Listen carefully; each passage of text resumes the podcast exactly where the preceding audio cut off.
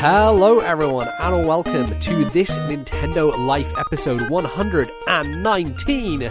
My name is MBZ, and let's have a drum roll, please, because E3 is coming very soon. This episode, you will notice, has not gone up on a usual Monday, uh, and that is because, of course, E3 is coming on this Tuesday, which is June the 12th, I believe, um, and that is when Nintendo is going to be talking about all their E3 things, and we're going to be talking about them as well. And joining me, as always, to talk about all those things is Bally. How are you doing, Bally?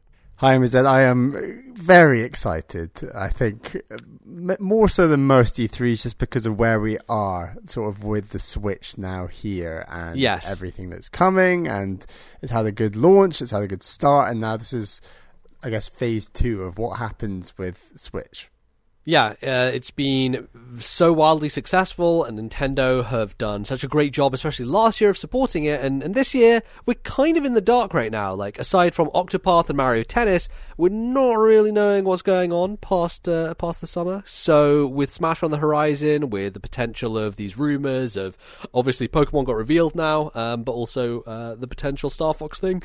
I don't know. It uh, it could be a very exciting E3. There could be a lot of surprises, but there's also the trepidation that maybe a lot of it has been spoiled already because leaks. Yeah. Uh, but which makes but predictions we'll harder. It does definitely make them harder. Uh, so yes, so just to lay it out for you guys, uh, this show, uh, which is up before the weekend, uh, and we're going to have another show basically. So You'll get that in your feed on Tuesday as soon as we can get it up. Uh, we should be recording it as soon as we've watched the Nintendo Direct, which is what they're calling it this year. It's not a showcase. It's not a, a spotlight. Nindy, yeah, it's not a spotlight presentation. It's not whatever other weird jargon Nintendo uses for every single. Why is it that they change it every year at E3? They make a point to be like, oh, E3, we are never the same. We're always different. It's, it is bizarre because they were so sort of consistent with the naming of directs. That yes, could have just gone with that, but they didn't. They didn't want. They to. could have done. Yeah, they wanted to make it quote unquote special, but I guess people have realized that the direct is still a special thing. So in any case, uh, we will uh, be putting that up. So that's going to be Tuesday, the 12th of June, and then our next regular show will be two weeks after that on a normal Monday. So, uh, should be back to regular after that. But uh, that's just to let you guys know that there will be an extra episode, and it will be up as soon as possible because we know it's a hot time at E3. People want the hot takes, and we are here to provide them. So that will be happening. Uh, and then before we start again, we have a, a, backlog club coming up, which is Punch Out on the Wii. Bally and I have both been getting into that. It's been a lot of fun. I streamed some of it the other day. Um, so uh, get going on a Punch Out. Send your emails, of course, about Punch Out to our email address, which is Bally. This Nintendo Life at gmail.com. That is this Nintendo Life at gmail.com. And mention Punch Out we on our Discord server. So hit the link yes. on our Twitter account, which is at uh, the podcast. link for our Discord is also always in the description for right. the podcast, so you can go there and get it from there. Head so, on over there, and we'll get some chat going on. Punch out. Yes, Wii. absolutely. Uh, so, without further ado, then, Bally, could you please let us know the lay of the land for today's show? For our first segment, we're going to be talking about what we have been playing, and then for this prediction special, it's going to be a two segment show. So, our second segment is going to be our predictions. Uh, we're going to have three serious ones and one more fun one, and then we're going to go through a few of your predictions that you guys have been sending into us. Uh, yes. So yeah, a, a two segment show. Absolutely. Uh, a lot of things that we could talk about, a lot of things that we already know about. So, again, it's going to be a, a fine line to balance. Uh, but we will get to that uh, after the break. Before then, we are going to talk about the video games in the past couple of weeks we've been digging our teeth into. Bally, what have you been playing? I finished up Runner 3. I think that it was very strong right up till the end. I I, I did really enjoy it. I, I, think the the game never wowed me as much as I thought it, it might, perhaps. And I think okay. that actually the bosses might have been part of that. I think the bosses were much better in Runner Two. Um, yeah, I don't actually remember the bosses in Runner Two. Um, I think the the weird thing that I found about Runner Three was that the bosses were actually one of the easiest parts of the game. Yeah, it was uh, weird. None of them were super challenging. Maybe apart from the final boss. Yeah, well, they the thing is, they give you really nice checkpoints in those, as opposed Yeah. to the rest of the game where the checkpointing could have been better, right? Because these levels are so much longer than Runner Two, yet they still only have one checkpoint per level. I think they should have added an extra checkpoint in each level to break it up a bit more to make it more manageable for people. But it felt like it was more punishing in that sense, and yet you get to bosses, which should be like a big challenge, but they make them a lot easier because they break it down into kind of uh, smaller chunks, as it were. Yeah, that is a very good point. It's a bit strange that they the bosses were easy because of the amount of checkpointing and the levels were just the opposite.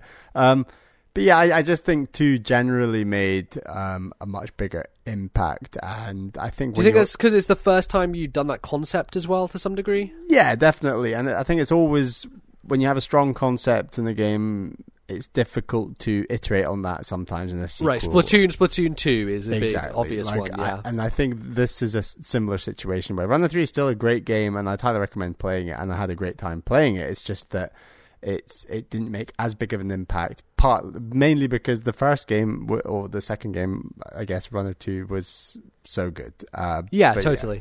So yeah, not much more to say on that really. I think it was it was definitely worth checking out. That's Runner 3. Yeah, it's Um, definitely one of those games that I'll keep going back to on Switch, just because I like it as a background game to like go for a gem run or something. To Sure. it's because the way it works with your brain is very different. It uses a different part of the brain than what is kind of paying attention to like a TV show or a Yeah. podcast or whatever. So it's very easy to multitask with it. So always good to just keep on the Switch for Yeah. situations like that.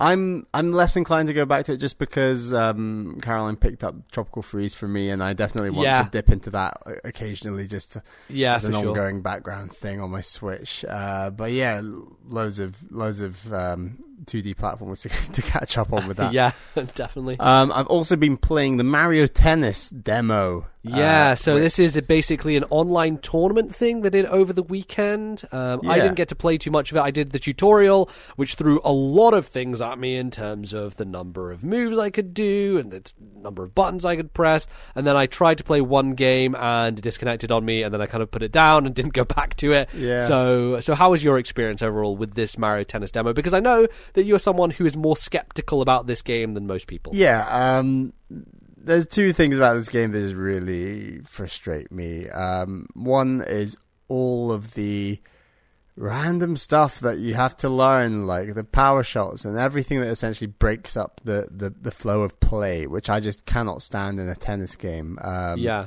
And uh, this game just really goes for that stuff where you got like these special recovery shots and you charge up your meter and your racket can break and you can it won't break if you block at the right time and you can block the special move. And it's just like it's not needed especially because i actually think that the basic physics of this game as a tennis game feel really nice they feel the Yeah. most similar to the n64 version they have in a very long time um, nothing like the gamecube version which i thought felt quite flat and stale uh, Okay. and dry this the, the characters really felt weighty and the shots felt weighty and you could really tell the difference between a slice and a topspin and a flat shot and that really wasn't the case before so i think if and obviously you can play this game without um, the special moves and things but it's a bit it feels a bit weird where you're kind of not playing the game the way it was designed and maybe intended to play with all the tournaments and all these other modes and things so Sure. i don't know if that's that's great at all. And uh,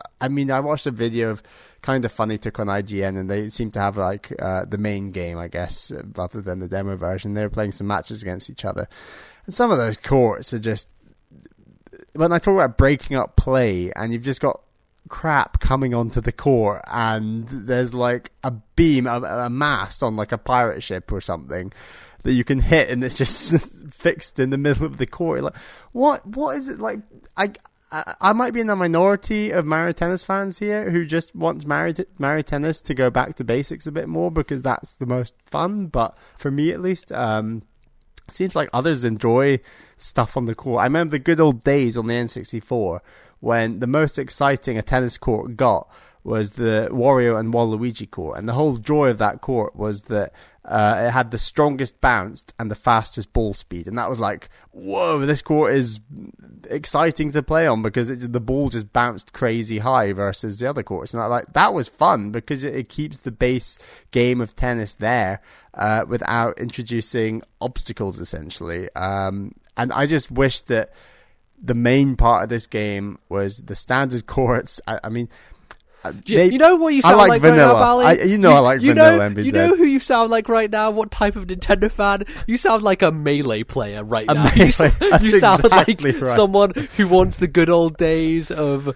their classic thing with no items and no nonsense. Right. You just want to get down to brass tacks. That's exactly who you are right and, now. and that's what I feel like the N64 version had, and we are so far from that now. And not yeah, even, and I think they were smart to do that, honestly, because quite frankly, the N64 version is just tennis with Mario characters, and I don't think personally that that is particularly interested or interesting to an audience who wants a sports game with some flair and with a twist, right? Because a lot of the people who are going to be pick, picking up Mario Tennis are not necessarily tennis fans, are not necessarily people who would go Yeah. out and buy a pure tennis game. They're in there for the wackiness and for the fun of it, and not necessarily to be competitive. Um, yeah, I mean, I, I could tell on while playing online that there are plenty of people playing this who are not tennis fans because Yes, they don't know where to stand when you're serving the ball. right, they don't know them. what shot to make when That kind of stuff. Um, yeah, perhaps, and maybe I just need my, my more simmy style tennis game. it's it's um, because you have a background in playing actual real tennis, probably. So I, I, I have played a lot of tennis. This is true, and I enjoy watching uh, watching real tennis. So yes, yeah, and I know that there's that uh, virtual tennis game that just came out on Switch. I think that Tennis World Tour Tennis World Tour- which doesn't look great, and like they have definitely. that's the been- one that's on PS4, I think, right now. I think it's coming to Switch as well. Is it? Okay. Um, but uh, neither of those versions sound great, and there's like Yeah. missing parts of that game. But and like, I'm not dying to play a tennis game. That I just sort of picked this up, played this demo because obviously it was a demo, and I was I just wanted to give it a go. But it's just I don't know. Mario is, uh, uh, not to mention, I just would really love something RPG related in this game. It doesn't Totally, yeah. seem like that's coming. So Mario Tennis is No. doing a lot of things that don't tick my boxes personally, but you know, I'm sure this game will do fine. And there's definitely people out there I've seen who have been enjoying all the all the the, the extra moves and crazy Yeah. courts that it offers. So yeah. Speaking of Smash Brothers, one of the most interesting comparisons I heard was on the Bombcast this week. Ben Pack was comparing Mario Tennis to a fighting game because it has Yeah. this stuff where you can basically blocking the super shot is like parrying in a fighting game, you know, Right. getting that exact timing, that frame perfect moment in order to stop the shot going through. And so it basically is giving that level of depth to a game that is not as intimidating as say a Street Fighter or something, right? Right. Um, and putting in a different context. And I, I honestly think that's pretty interesting that Nintendo have gone down this road of making an actually rather complex game that is super inviting and will allow a, a wide array of people to kind of get into it quite easily. Yeah, and like I did have a good time online. I just I I think I would enjoy the game a ton more without all that stuff. And you weren't actually able to play the vanilla vanilla version in this demo. It was like blocked off. You weren't allowed to play without the the extra stuff thrown in. Yes. Um, But yeah, I think it's just not for me, and that's that's that's a shame. And Yeah. like, I think that I will I will lean much more towards uh, the golf side of the Mario Sports universe, as I, I think I prefer Uh-huh. those a bit more. But yeah, so that's I don't think I'll be. you know, a game for that you should maybe keep in mind for the future is the Mario Golf game on 3DS. I can't remember Yeah. its name, but a lot of its name. people were very positive about that Yeah. game. Yeah. Um, uh, so And if I, they don't do think one Mario on Switch Golf will soon, come to then Switch eventually. Maybe Yeah, yeah. next year, the year after that, we'll see. it probably will do. Um, finally, I played a game you're very hot on, and this is an, Yes. another game in the list of MBZ telling Bally what what's great to, to give a go. basically your um, homework since the beginning of this podcast. Which and that list is almost non-existent now, I might say. Uh, it's close, yeah. It's getting there. Uh, and that game is Inside, uh, Yes. which is coming out on Switch later this year, but actually came out on PS4, Xbox, and all that it, back in 2016. It was rated Mhm. a lot of people's game of the year back then. Uh, Yes, number seven mine- for Giant Bomb, so it was up there. It was up there. Number three for me. I loved it. Number three, Very good. uh, yeah. behind um, Stardew Valley and Fire Yes. Emblem Conquest. As a yeah, pretty competitive year actually for Pretty, top three. pretty good year. Uh, Yeah. I mean, 2017 was cool, but yeah. Anyway, Yeah. so I think this was one of the strongest, if not the strongest, uh, mechan- mechanics based game I've ever played. Potentially, when when it comes to like setting out a mission of right, this is a a puzzle a puzzle platformer. I don't. You can beat it in about three hours. It took me maybe about four hours because that's just me.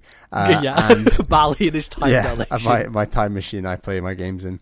Uh, it.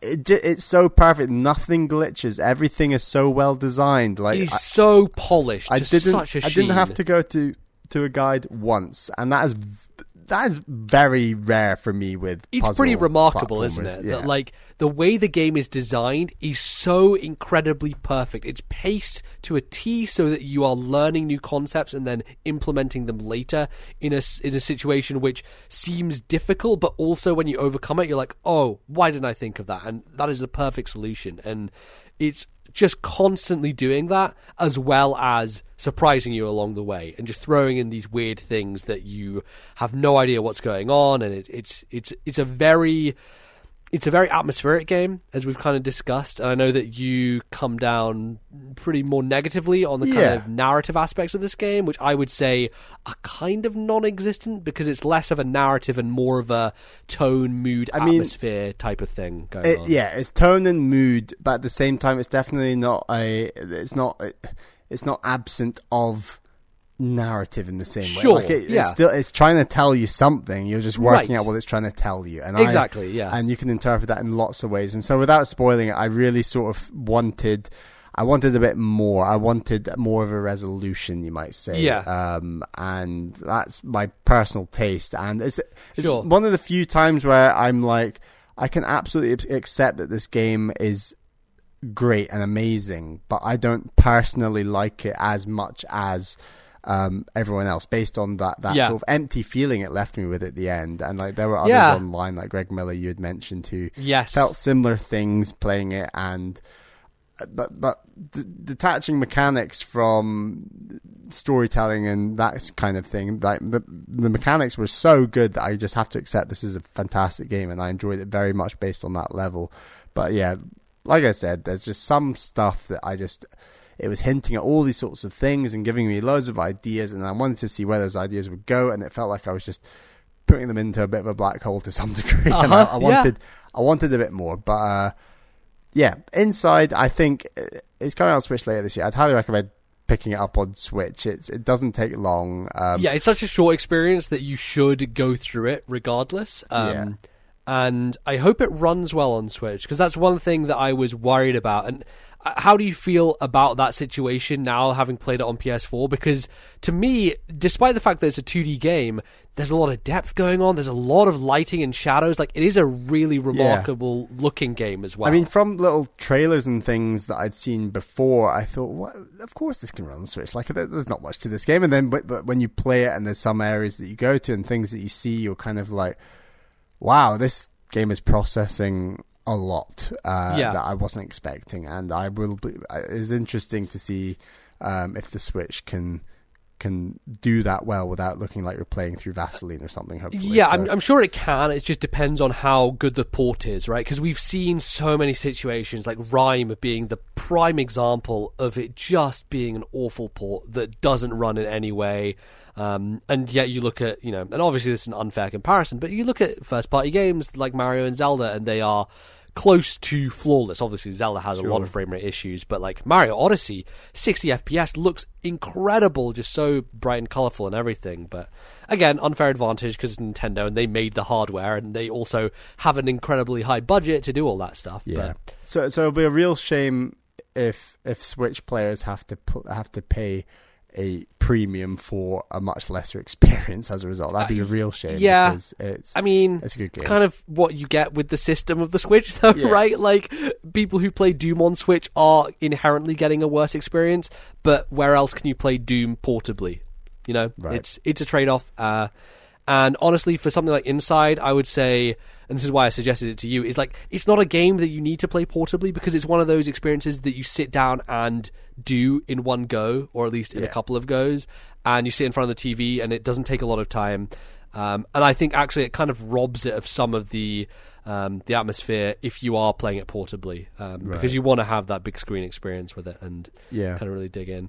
Um, did you d- try and find any of the secrets in this game or Found- any of that yeah, stuff? I found 'Cause- I found a couple, um, Yeah. and I know that those secrets lead to something that I looked up later and don't want to spoil. yes, but, kind of um, secret ending type right. thing going on. yeah. But uh, I mean, they were fine. I don't know. That, Yeah. yeah, they were. that, that was one of the things that I enjoyed was that it it had those more difficult puzzles to go after if you were willing to look for them. You know, Right. um, if you found the main game too easy, which I can see some people saying. Um, personally, I thought thought obviously they pitched it perfectly in terms of like the curve of the difficulty. Yeah. But there will be people who figure things out much faster, and having those secrets in there, I think, was a smart addition to kind of help those people along. Um, so, yeah, it's to me, it is still one of the great design masterpieces of this generation. Just from a um, from the standpoint of here is a puzzle and here is how it's layered into the rest of the game and here is how it's put in context of this world. Yeah. Uh, we talk a lot about context with something like Donkey Kong Country Tropical Freeze. Inside is filled with context um, when it comes to that stuff, and I think it is pretty remarkable. And, there, there are a few puzzle platformers that when I beat them, I go and watch like three 45 minute videos online Yeah. with people's Sure. interpretations of what goes on and stuff like that. So exactly. in yeah. that aspect, I, it, like it's doing something that a lot of other games just simply aren't, and that's that's Absolutely. cool. And I appreciate the game for that, even if I don't personally enjoy uh, the resolution. yeah, fair enough. Um, MBZ, what have Yes. you been you been dabbling in? Have you have you been using that that uh, fortune cookie much uh, at all? That fortune cookie that you uh, forced me to use uh, last time when I, got Castlevania game, I did it again. Guess what, guys? We got another, we got the next fucking Castlevania game. out of how many did you get? Like out of 200, I ga- don't 150 games or something. No, like there's like ninety or so on my 90, yeah. unplayed right I mean, now. there's a um, tiny backlog there. So it chose Order of Ecclesia for me, which I, I started already, so I guess I'm into that now. so Castlevania is my life for a bit, and it will continue to be because I have been playing uh, the recently released Bloodstained Curse of the Moon. Um, I would love to tell everyone that I've been playing it on my Nintendo Switch happily. Unfortunately, uh, basically, I was a backer of the Kickstarter for the game that hasn't come out yet that this game is a prequel to, uh, which is Bloodstained Ritual of the Night. So I backed that back in uh, three years ago now, maybe. Um, and what they do for backers is if you did it at a certain level, which I did basically to the game level, which is just to get the game, a copy of the game on Steam. Um, they were like, okay, so you people get a free copy of Curse of the Moon.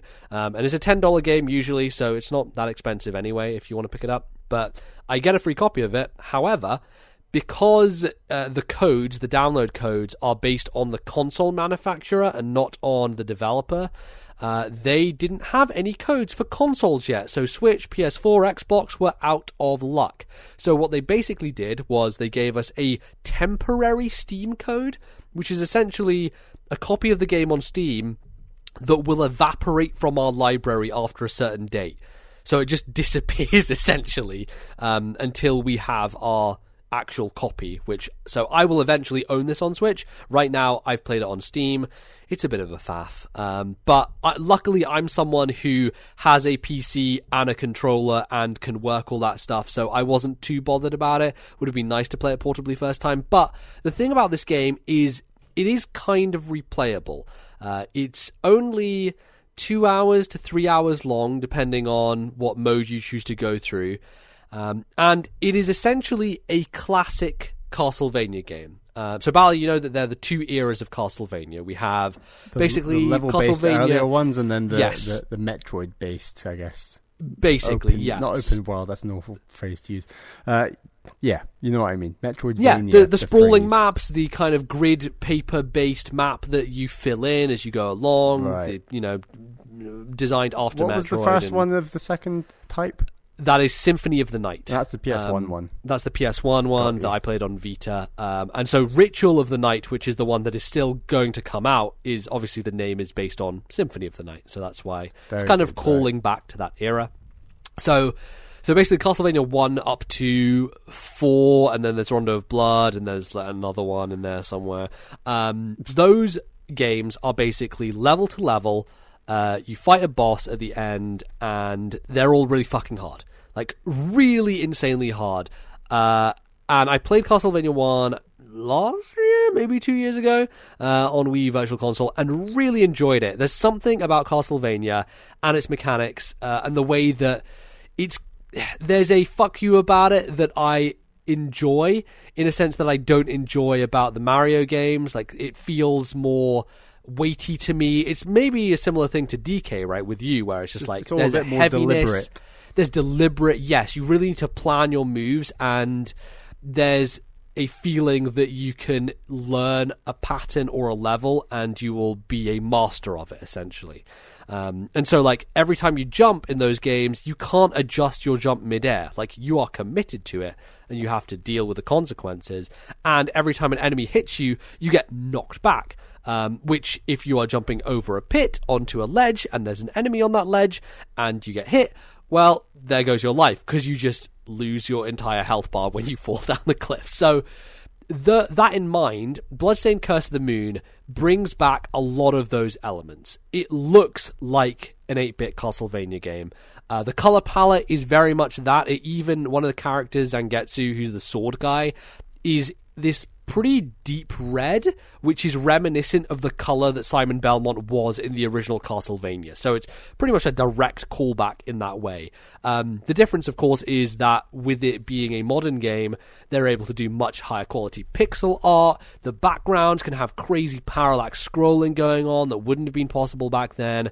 Um, and they can just add in a whole lot of flair and pizzazz to make it feel like an old game that you're playing, but actually have the modern kind of look to it that makes it feel like it was released today. Um, and I know, Bally, you watched some of a video that I did on it, but like the boss that I faced near the end of that video, it's almost like something out of Shovel Knight. You know, like it it's looks this really, really, nice. It, yeah, um, and, well and it looks so much better than an NES, and that's Yes. where you can have a game that calls back to the NES without being sort of as monochrome maybe and Right. you can have bosses that do really interesting things and have really interesting sound design and that sort of thing and and I really appreciate Totally. that in games like this Yeah, it, because it, uh, as a lot of people will say, when they went back to Ocarina of Time on 3DS, they're like, "Oh, I remember it looking like this." But then, if you present them with what Ocarina of Time on N64 actually looked like, they would be like, "Oh dear God, I didn't realize Yeah. how bad Yeah. this looked."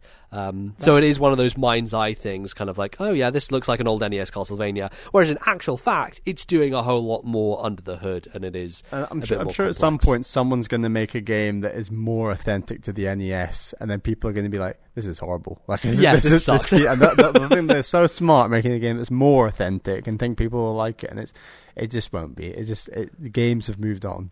Yeah, and speaking of modern conveniences, one of the smartest things this game does is it takes from Fire Emblem uh, in the sense that there is a casual mode and a veteran mode. Uh, so in veteran mode, you have limited lives and you get knocked back when enemies hit you.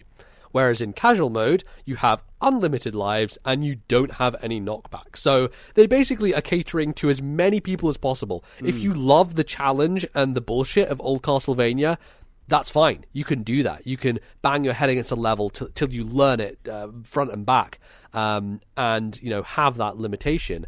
Or alternatively, you can go on the casual difficulty, which is what I did for my first playthrough because uh, knowing that I had this limited time on the Steam one, I didn't want to get to a place where I'm like, oh, I'm going to spend too long to before finishing this game.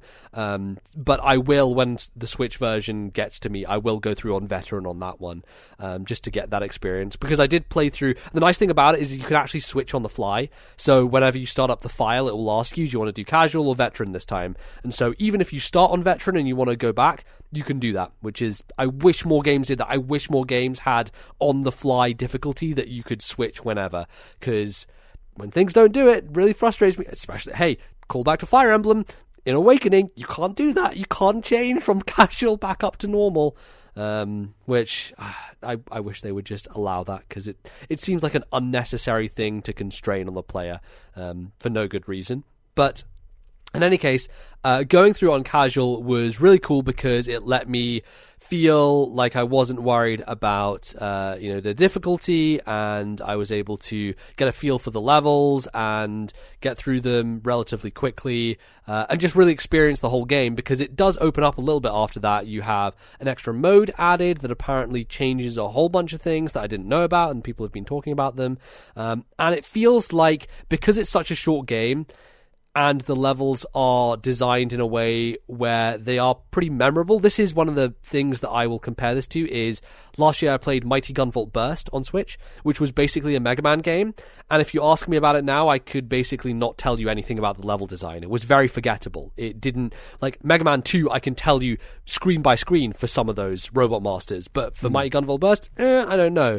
Whereas Bloodstained definitely has that more reminiscent feel to it. It's like, oh, I know what level this is. I remember doing this part a bunch. There's a distinctiveness to the design that uh, stands out a bit more. So I think it is an eminently more replayable game.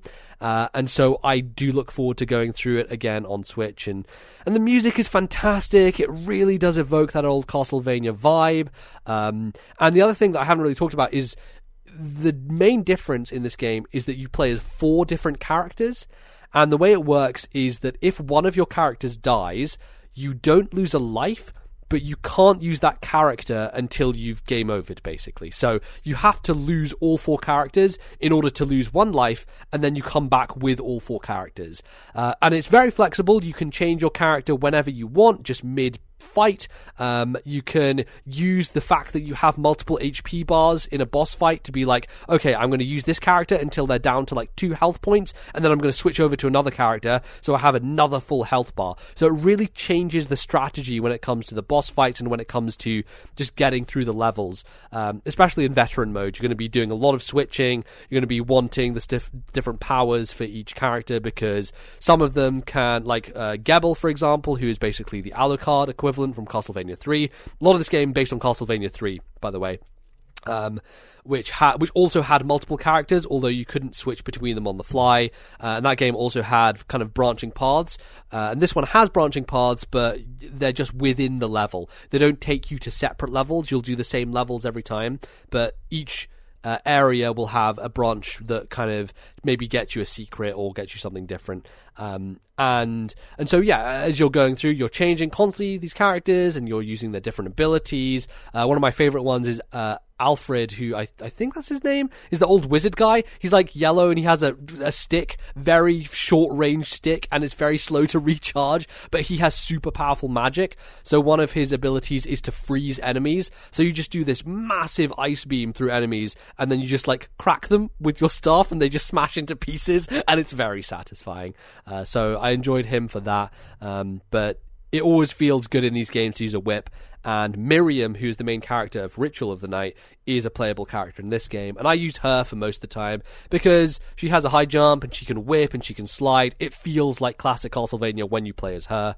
Um, so she was kind of my go to. But overall, I would say even if you're not a huge fan of old Castlevanias and the difficulty has turned you off before, but you still like the mechanics of those games and you think, you know, I would be into a game of this style that's quick to pick up and play and very replayable. I would say it is absolutely worth it. It's only ten dollars, which is really good. Which I think is like eight ninety nine probably on the UK eShop. I haven't checked personally. Is this but... the game to get me into Castlevania? Yeah, I absolutely think so. If you want to get into a game like this, there's no better entry point because it gives you that flexibility and it offers you the kind of nice fallback. Uh, you, are not having save states, but you don't need them in this game because it gives you the options and the the, the modern features that will, will aid you on your quest, I guess. So, so yes, Bally, at some point, if this goes on sale, I'd recommend you give it a go. Uh, it's nice. really good. I, I think it's one of the biggest surprises of this year, honestly, because I didn't even know they were doing an 8 bit kind of um, retro style game for the Kickstarter. And I just got an email out of the blue a couple of weeks ago being like, oh, hey, can you update your preferences on what platform you want for this bonus game? I'm like, okay, I don't know what this is going to be, but I said Switch because it seemed like pixel art game has no problems on Switch earlier, talking about how inside we're both afraid of the port. Uh, when it comes to like a pixel art game, I am never afraid, so I had no issues uh, playing this game on Switch. Um, it's why I've said for the main game I'm still going to do it on Steam because I just don't know what the port of that game is going to be like um, on on I, Nintendo. I think so you've been scarred a bit by RiME.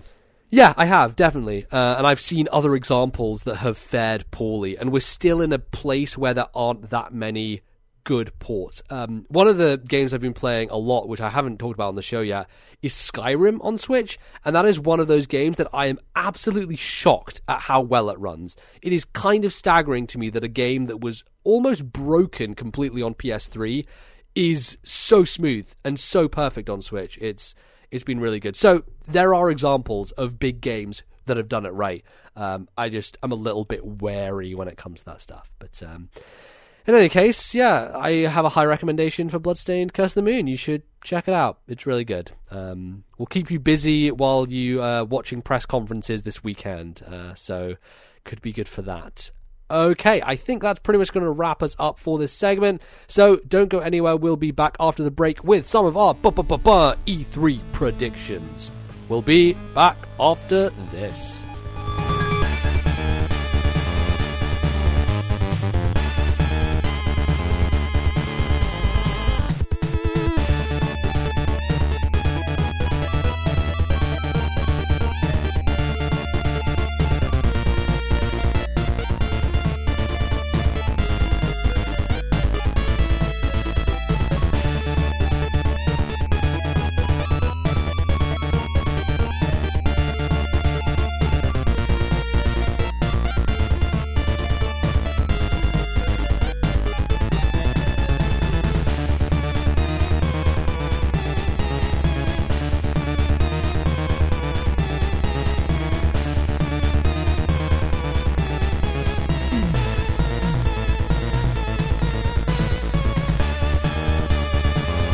Alright, folks, welcome back to the second half of the show. And today, of course, the time hath come.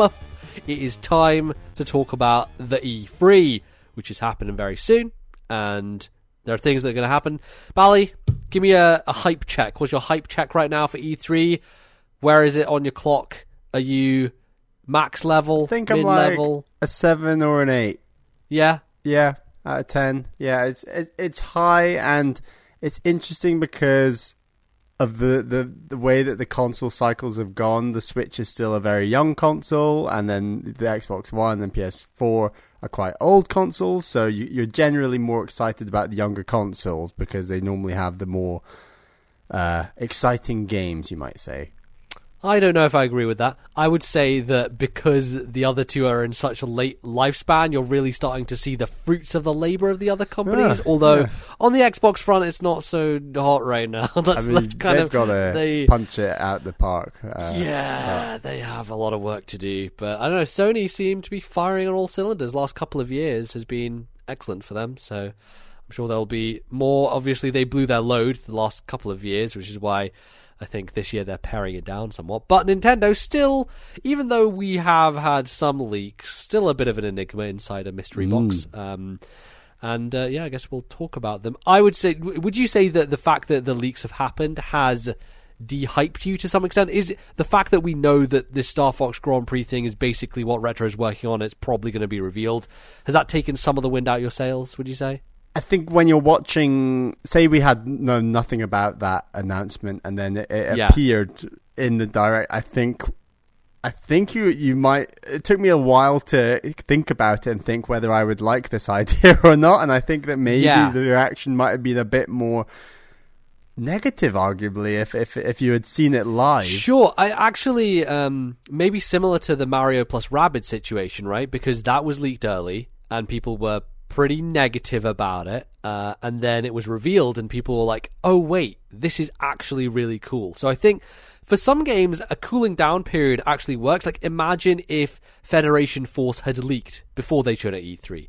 I really think the reaction to that would not have been as negative as it was if we had known it was coming beforehand, right? Like, if it had been like, Next Level are working on this Metroid spin off, people would have been expecting it, and I don't think they would have raged as much. Obviously, they would have done because where's our real Metroid game? That's what everyone was asking, but there is a degree to which, and I think Arlo said this in one of his recent videos, that that it is nice to know about something so that you can have your kind of cooling off period to Yeah. think about it Yeah. and then when it pops up on screen you might be mildly surprised and be like oh actually this looks really cool Yeah. um, And there's still that excitement about what it looks like and how it exactly runs. yeah uh, and see like some some of the environments and levels and that kind of stuff is is exciting so i'm looking forward to seeing that game hopefully as long as these rumors haven't if we get to e3 and no one says anything about this game and then it just never comes out Yeah. i think people need to get And new then, and then on the flip side, you know, the logo reveal, depending on the game, is still very exciting because it makes Definitely. your mind go to places where you think, "What could this be? What will it look like?"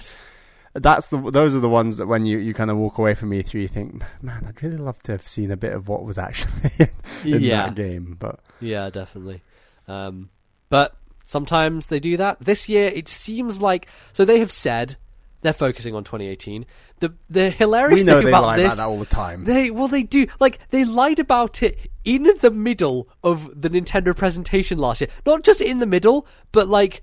I believe it was oh I, I'm not remembering his name now, but the guy Shinya Takahashi, who is basically head of all the kind of um, software and hardware development. He's kind of the umbrella man. He came out and he basically said, "We're only talking about 2017 games last year." And then as soon as he had stopped talking, they showed the thing for Metroid Prime 4. So it's like, okay, a little bit of mixed mixed messaging here because clearly this is not a 2017 thing.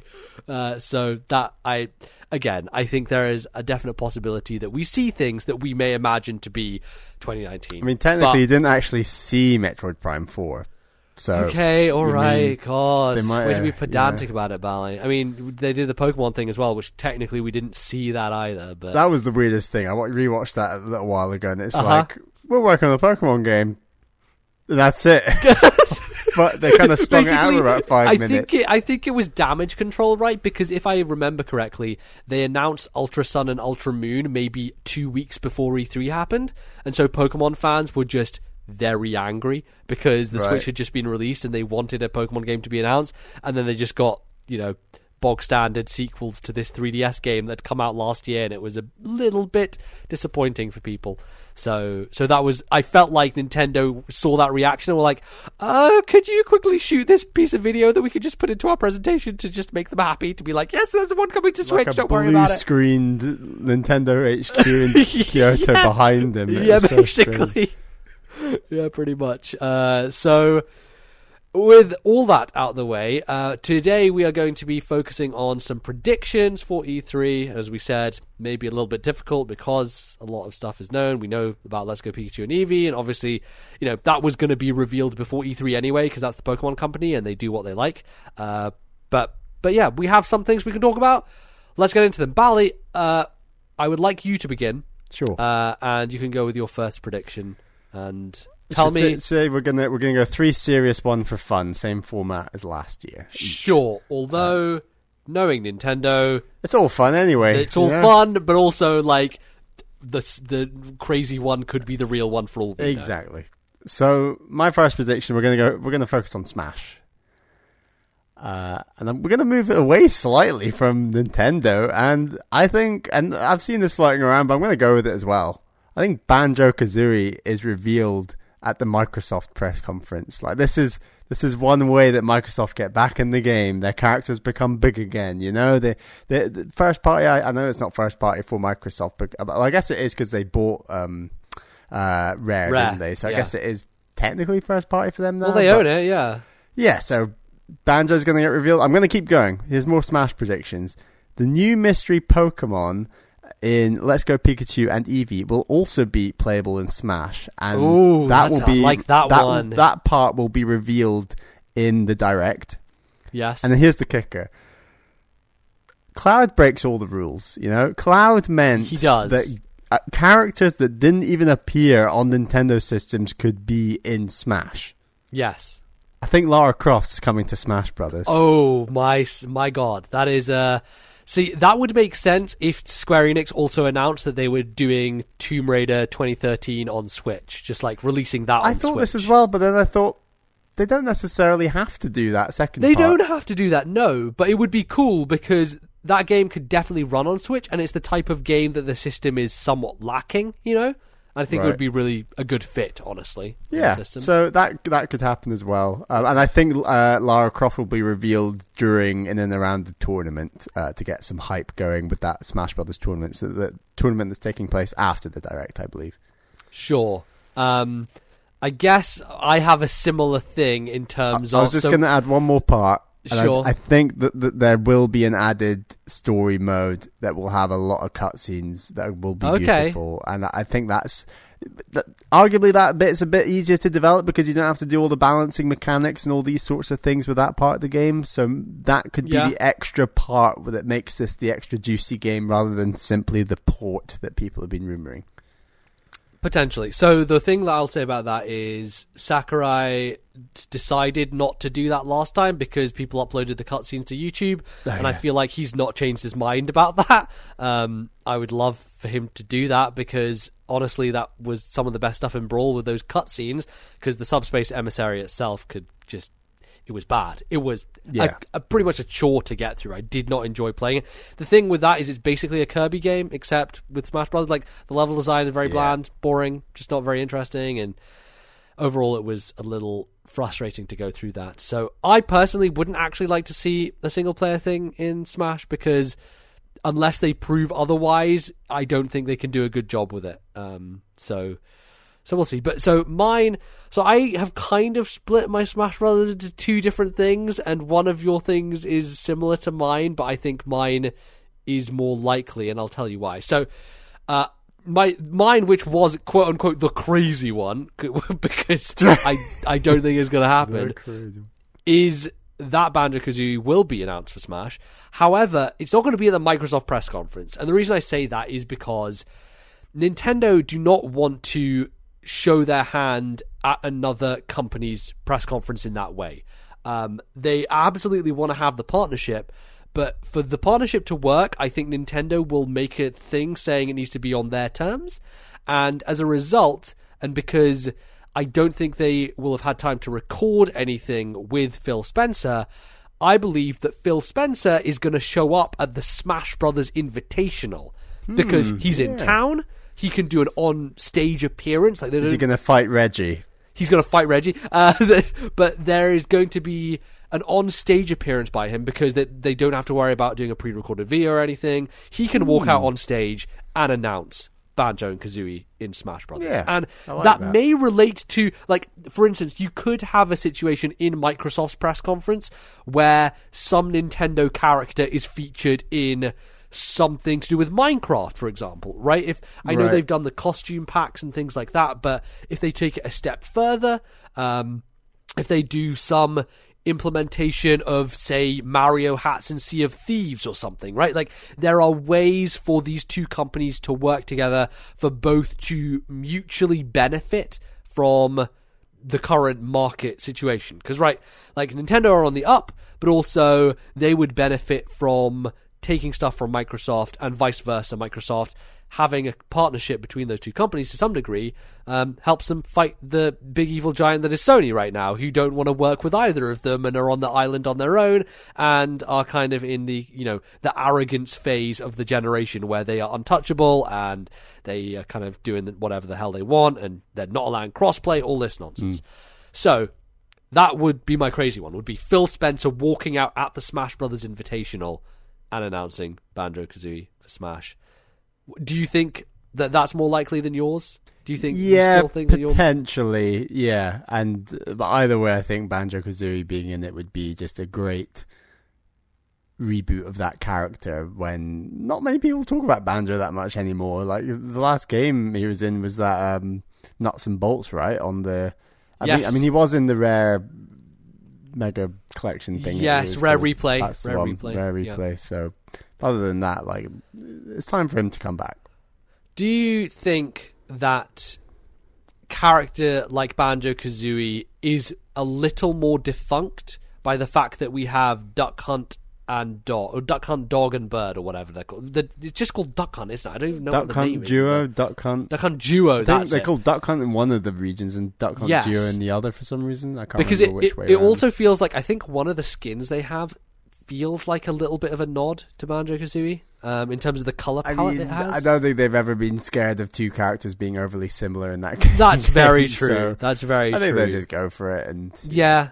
And obviously, like Banjo and Kazooie, they'll play completely differently because the move set that you can do, where like Kazooie like carries Banjo on its back sometimes, like running like a crazy chicken. Uh, there's lots of moves you can use from those games. They are kind of action platformers, and so even like I don't know, Final Smash could use something from Nuts and Bolts. Although I, I feel like Nintendo would be willing to only use stuff from the original games in terms of drawing f- from character moves. Because if they're taking character moves from an Xbox game, I, I don't know. Putting Banjo and Kazooie in there in the first place is still kind of a little bit crazy, but yeah. there's potential for that to be really cool. Uh, let's talk about some of the other characters that you said. Uh, so you said Lara Croft. Lara Croft is one that I would I would wonder how they implemented her in terms of her modern look because honestly she doesn't fit in with the roster of Smash Brothers and that's never stopped them before in terms of people Sure. like Snake, Snake or even Ryu but Bayonetta. there's something about Lara Croft is like she's kind of a real person whereas with Ryu and with Cloud even there is an anime aesthetic to those characters that makes them fit into the Smash Brothers universe more so do you think they would change her design to fit more with Smash Universe? Uh, to some degree, but then you, you have characters like Zero Suit Samus and Bayonetta, which I agree are slight, are definitely more animated than the the Lara Croft character that ha- is in the reboot. So, but honestly, I do think the Switch can handle it. Like, there's some there's things they can do. I know she uses all sorts of weapons in the new trilogy with like bows and arrows and that sorts of things. So I think in terms of a move set and ideas around that, there's quite a lot to choose from. So. I, I think it, it would be not maybe as big as Cloud, but maybe almost. I think it. it I, I think it's possible. Yeah, I I do wonder in terms of she's kind of like riddled with blood in her outfit and it's it's not actually really a skimpy outfit, although having Bayonetta in the game already kind of goes over the line for Nintendo. So so that's a possibility. But like uh, like she, she would have to have some pretty violent attacks, you know, like using a real gun, using dual pistols, using a giant axe to like cut into people. And Smash Brothers is always classed as kind of cartoon violence, so Yeah. so I like the real. idea. You're right. Yeah, she she's a bit real. That is the problem, and I I really like the idea. My only issue is I find it hard to in my head envision what does Lara Croft look like on that character select screen. Does she stand out like a sore thumb? Um, yeah, that's that's my only thing I Hmm. would say. But um, it'd be really weird if they did like classic Lara, like PS1 style Oh, that'd be weird. It'd be really weird and so bad. weird. Yeah. It would just, yeah, it would be very very strange. Uh, and then who else did you say as a character? Uh, the the secret Pokemon in Right, Let's yes. Go Pikachu and Eevee. That is probably the best prediction you've made out of those Smash reveals because, as we know, Pokemon is something that you can never really tell until the game is out whether it's going to be a certain Pokemon or not. For example, with Greninja, as we know, Sakurai chose Greninja before X and Y was even revealed. Um, he just went and he was like, "I like that that frog. That frog is cool. I'm going to make that frog." And so he made him. Even though in the game, Greninja isn't like special. It isn't promoted as the character or the Pokemon in that game, like a lot of other characters have been. Um, but also, this is a series that has Jigglypuff in the roster, so who bloody knows when it comes to Pokemon anymore? It's like one of those relics that's just been sitting Yeah. around forever and ever.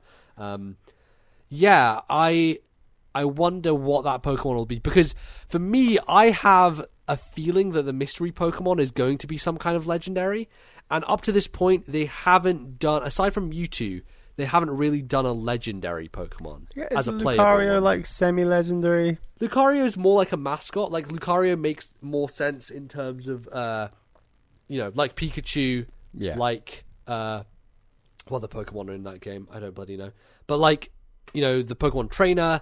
Um, Yeah. he- Ivysaur. Charizard. he had a movie to himself, and he also like Lucario is basically modeled after Mewtwo to some extent. He is in a similar vein because he's like using psychic style moves and things like that. So, Yeah. so he felt like the natural evolution from Mewtwo, and then Greninja to a certain degree is also similar. Um, they're all kind of slimish, kind of fast characters who move around. They're like a humanoid. Form. humanoid style. Yes, that, absolutely. And that's the thing that I'm like, well, are you going to put Aegislash in this game because it's just a sword that sits there, you know? and Aegislash is in Pokken, and obviously Pokken has a bunch of weird characters. Like Suicune is in Pokken. It's a very strange character you wouldn't expect, but Weird. alas, it is still there. Um, so yeah, I don't know. I I feel like if it's a big, if that special Pokemon is something that is large like a Ho-Oh, then you're not going to be able to put that into the game because it's the Ridley problem that Yeah. shows up again. I think it'll it'll be a similar build to Lucario and will be in the game, okay. like a, a humanoid. Well, let's do my Smash Brothers characters then. Aside from Banjo Kazooie, Banjo Kazooie, because that was my separate Banjo Kazooie. That was my separate one. Uh, so I have the very obvious Springman Ribbon Girl. Like that's going to happen. I'm pretty certain that that's a lock. Oh, actually, this I actually it- had that in my list. I just forgot to say. Oh, okay. Well, I mean, that's that's the one obvious- that that's is just pretty much assumed is just going to be there because clearly, why not? Uh, and then the two others I have. One is one that a lot of people have been clamoring for, and I think will finally happen. And the other one is one that I think is going to happen, and no one is going to be happy about it, but it makes perfect sense. No, no, so the go. one that I think is going to happen. Um, no, let's start with the one I like. Okay. So the one I like is Simon Belmont from Castlevania. Um, Okay. I think that a character with a whip is an interesting is a thing. good one. Zero Suit Samus has a whip, but she doesn't use it for everything. Like she uses it for certain moves. Um, but building on that idea, you could do some really cool stuff with his moveset. Like his jump not being able to move midair would be really fucking trollish. But I think that's the kind of detail Sakurai would want, want to put into a character like that. It is a little surprising Castlevania's not represented, isn't it? Like that. that- yeah, like as a, a franchise that is so classic, it's it is a little weird, but you know it's Konami and they've they're fucking Konami. So what are you going to do about They've it? had Snake and before. They might go this time. With... Exactly. So you know there is a pre-existing relationship there. Bomberman R did incredibly well on Switch. I think that Nintendo and Konami could work out a deal to have Simon Belmont in Smash, and even that could lead on to Castlevania stuff down the line. Who knows? But I think that he would be a really great addition.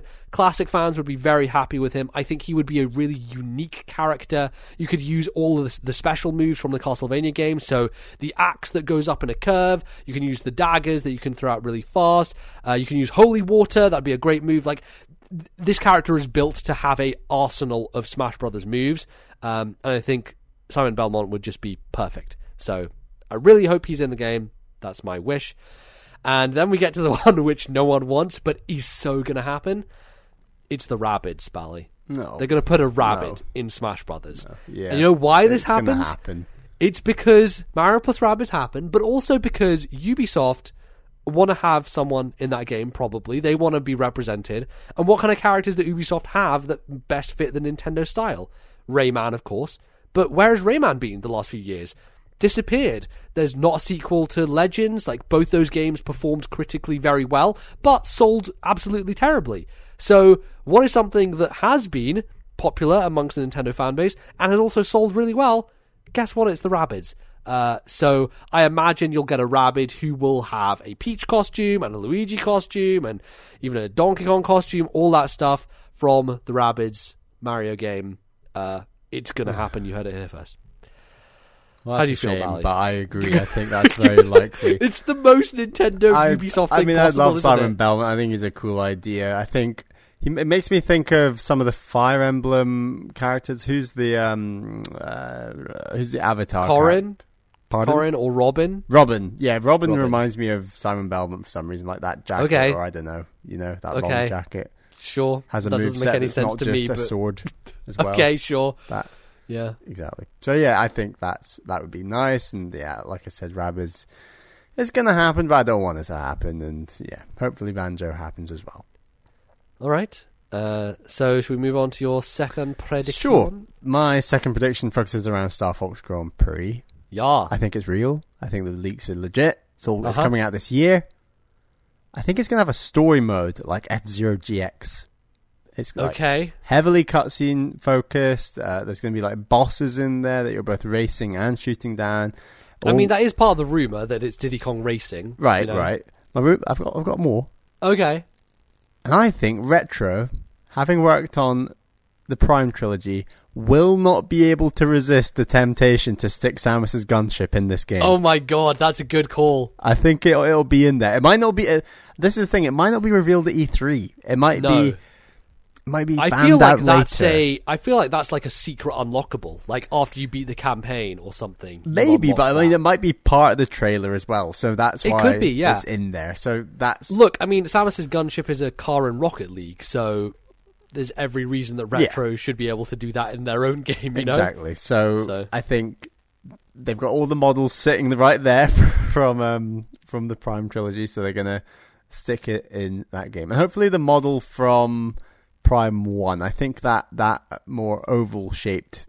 Yeah, that's the one that I think is the most iconic, probably. Yeah, I'd like if Um, that one was. But you know, they might have all three of them in. I don't know. It could be multiples. We'll see.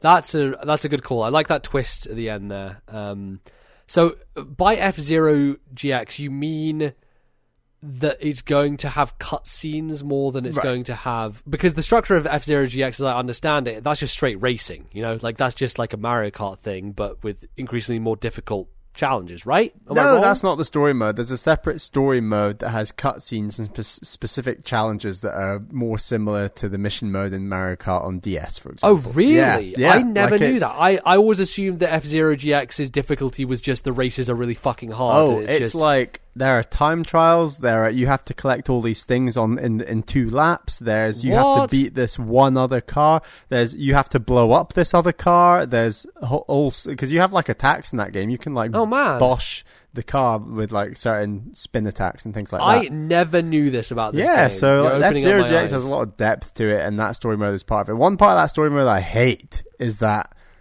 beating missions in the story mode gives you money, and with the money you get, you buy the next chapter in the story mode. Oh, So- right, and yeah, you- it's one of those. And by beating just the story mode on normal doesn't give you enough money to get to the next one. You have to like do Grand Prix to get money, and oh, I have to grind can- it out. you have to like grind out the same mission on hard and then extra hard, and you can get extra money to unlock the next level. And it's like, oh, come on, just give me yeah, that level. is that's. But those cutscenes are very good. The voice acting is corny and hilarious and works for that game. And I think a corny, hilarious cutscenes would be perfect for Star Fox. I mean, yeah, that is Star Fox, isn't it? Like, it is bad voice acting, and it is these characters interacting with each other on the team. I Yeah. think, yeah, if you throw in some cutscenes, because I didn't even think about it in that way. I just thought about it in terms of similar to Diddy Kong Racing, where you're just Right. in a hub world, and that hub world is just takes you to different areas, and you just go racing them. But if you frame a story around it, absolutely, like that gets me even more invested than I am already. Um, so yeah, I. I hope we see a lot of that game at E3. I hope it's kind of one of their main spotlight titles, and Hope so. people get to play it there, Yeah, and we get some good. good. impressions of it, and see how the multiplayer works and how the single player works, and all that good stuff. It will be exciting. MBZ, what's Okay. your second prediction? So my other two predictions are both based around Metroid. Um, let's Of go course. with the let's go with the boring one first. Um, so Metroid Prime Trilogy will be announced for the Switch. However, it will not just be Metroid Prime Trilogy. It will be like the Super Nintendo Classic had 20 games plus one. This is going to be Metroid Prime Trilogy plus Hunters. They're bringing it back, baby. Hunters from DS, remade for the Switch, Yuck. upresed and redone in HD. Give me some Hunters, yeah. so, so that's what I think. Um, obviously, Prime uh, 4, I do not think is coming out this year. Uh, they may show a tiny bit of it, but to satiate people, to hold people over, it only makes sense to release the trilogy again. Um, the tough part about that is obviously they have to retool the motion controls from 3 into normal controls if you want to play it portably. Um, and obviously they have the basis for the normal controls from 1 and 2, even though when they did 2, they changed the difficulty on 2 as well. So I feel like they might just refigure out the Wii motion versions and put those on the Switch. Um, but it's going to be a new package, but it will be Prime Trilogy plus Hunters, because we love Hunters. Uh, And I'm gonna- throw some pinball in buy there as well. again. Yes, and I also will buy it again, even though I'm someone who actively dislikes that entire series. You've got to play Prime One. God damn it! But Ali, let me tell you a secret. Um, now that I have my shit all set up, I wanted to play through Metroid Prime and do the thing where, like, one day I just say, "Oh yeah, by the way, I beat Prime." Started playing it. I was like, these controls feel like fucking shit. I can't. Oh, I you can't started feel- playing it? I start. I, I jumped back into the save that I had from when you remember we played it together when you came over. Yeah, yeah. That one time ages ago. And you were like, And- I can't do this. I was just like, I have to like hold my arm up because so the way my table works is my table ha- is bill is, is above my arms if I'm just resting them on my lap. So I can't rest and play this game properly. Yeah, I have it's definitely to have better with a GameCube arms- pad. I can lend It you is. my my GameCube disc at some point if you want. Yeah, maybe that's the best way to do it because I was just like, I can't fucking deal with these. Well, I mean, if it comes out on. Switch and HD, it'll go back to those joystick Yeah, controls. So I you could guess. give it a go on But that. like that game controls awfully. Like they don't use the second stick for camera. Like because as now I'm someone who is so used to using a second stick for pointing the gun in first person Oh, games. yeah. It's not a dual stick shooter in the slightest. It's not, and it just feels awful because of that. And I was like, I played it for about ten minutes. I'm like, I feel sick. I don't want to play this. This is awful. This is not fun. I'm putting it down again. No. So who knows? In the future, I might go back to it. But at the moment, I am One very, very One step at a not into that game. So, so yeah. Anyway, that said, they're gonna put that game out again, and I'll Cool. buy it because I'm a moron. So Nice. So Yeah. I think that's perfectly likely, and I would welcome Yeah. it gladly. I'm sure you would. Shall I move on to my third prediction? yes, please. MBZ. Yes. Would you believe when you so if you assuming you count Triforce Heroes as a, a regular Zelda game, which I know is jumping a few hoops here. um, Triforce Hero. Triforce Heroes indeed. And ignore all the remakes and the re-releases, the HD remakes. When do you think was the last time there was more than a single year gap between Zeldas? Oh my god. So when was the last time that there was two years between two Zelda games, ignoring the Um, remakes and wow. as, assuming you count Triforce Heroes as a legit Zelda when it's not really? I mean, Link Between Worlds was before that, uh, and then before that was Skyward Sword, and then before that was uh, 2009, so Link's crossbow training, maybe. I'm not that- counting that. I'm not counting. that. Okay. I'm trying to think what else was before Skyward Sword aside from Twilight Princess. I guess Phantom Hourglass Spirit Tracks would be in there. So you got Phantom Hourglass Spirit Tracks in there, then you're going back to Twilight Princess, 2006, 2006, 2004 would be GameCube era, but that's Four Swords, and you go Four Swords. You're going back probably to like really far. That, you're the trying answer's to tell me. Ocarina of Time. So, Jesus, So we have had one mainline Zelda, if you include Triforce Heroes, ev- Okay. at least every other year, because there's some years where you get four in a row. Were you counting Four Swords in that list? So Four Swords do- doesn't even need to count because it came out the same year as Wind Waker.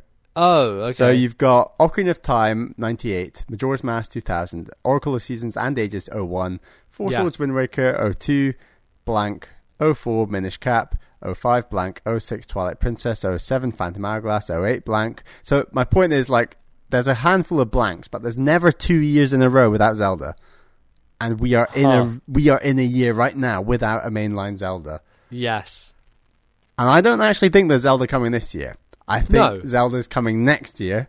Yes. and I think it's going to be a teaser trailer of the Majora's Mask equivalent of Breath of the Wild. Oh, Um, okay. I- like, there's every chance the next year they'll just do a quick turnaround with a 2D Zelda, and that might still yeah, that's happen. the scenario I feel like is more likely. But I just feel like the the hype was so great with Breath of the Wild and all that that it is one of those unique situations. It's like a Mario Galaxy situation where it's like we have magic here. Let's capitalize on the rest of this magic. Exactly, and it's funny you mentioned Galaxy because I was going to tie. I was just going to lob in another prediction within this prediction Okay. because the theme of this prediction is that Mario and Zelda aren't at the E3, and that is weird, and no one is talking about this fact. But they, they ha- Yeah. like, it's, it's madness that Mario and Zelda wouldn't be at an E3. So I think I don't think that's madness. I think that happens quite often, more often than you would think, actually. But Mm. it's it's it's often in years where they have just had the big releases, right? I like I remember an E3 specifically where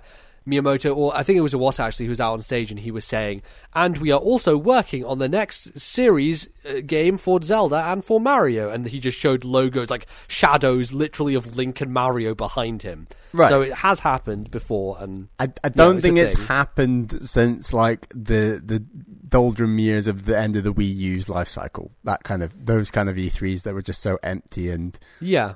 Bad. But so I think Yeah. Mario and Zelda will both feature. Mario won't feature as much. I think similar to your Metroid prediction. I think this is the year, and this winter is the year that we get the Galaxy One and Two HD remake on Switch. Okay. Because you can't go you can't go too long with that bit of Mario. And like I said, Yeah. teaser trailer for next year's game, the the sequel to Breath of the Wild, the Majora's Mask equivalent. A teeny teeny trailer, not just a logo, a teeny trailer, just hinting Okay. at something that makes everyone a bit a bit hyped. Yes, that would of course go against their 2018 rule, but as we said, they break the rules all the time. So who who knows? Um, yeah, I I feel like I agree with you in the sense that I think that the next game will very much be built off the back of ideas in Breath of the Wild, but I do think they're going to have to do something very different with it just to make it stand out in the same way that Majora stood out from Ocarina, Yeah. right? Like like make it a unique twist on that idea. Um, and maybe scale it back a bit, you know, because Breath of the Wild is just an enormity of a game, and I think in order to turn it around in a shorter space of time, you just can't. You just can't have a landmass of that size. You have to have something that's a bit more pared down. Oh, it'll Um, absolutely be pared down a lot. I don't know if you saw Colin Moriarty's little E3 preamble video. No, I'm just ignoring him and everything he says right Well, now. Well, he rather than doing predictions, he came up with themes for each company and a word to describe each company and the the, the strategy that they should be employing. And his word for Nintendo was aggression. And what he meant was Yeah. they need to strike while the iron's hot. And the iron is very, very, very hot right now. It's the hottest it's Mhm. been in a very long time. And I think that to leave out characters as, and franchises as big as Mario and Zelda in an E3 where a lot of people are going to be looking at Nintendo would be mad. As as big as Pokemon and Smash are, I think it's still important that Mario and Zelda feature it to some degree. Do you not think it's more likely that they will have a 2D Mario of some kind in the works at this yeah, I mean that is probably more likely, but it's not what I want. So I don't I don't No, I don't do predictions. Sure, no, totally, totally. I get you, but like, I, I do feel that it is time for 2D Mario to reinvent itself. You know, like I feel like that is the next big horizon for Nintendo. Is okay, they brought back Mario in 2D with the new Super Mario Brothers series, but as we all know, that thing is as stale as like 20 year old bread. It's Yeah. just not fun. I mean, there's every chance are- that new Super Mario Bros. Switch hits this year, but I just Yeah, want to pretend but, that like, won't happen. please don't make another fucking new Super Mario Brothers game. Please, like, take the idea that the Switch is this new thing and that we're doing fresh ideas with it.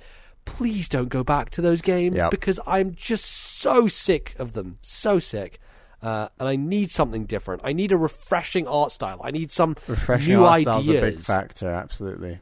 Yeah, like reinvent it. Like do like something weird, like how Wario Land reinvented itself with four when you have the like running back stuff, which wasn't in the previous games. You know, like do that, get there, and and make something different of it. So Yeah, so yeah, I think there's I would say- chance that'll happen.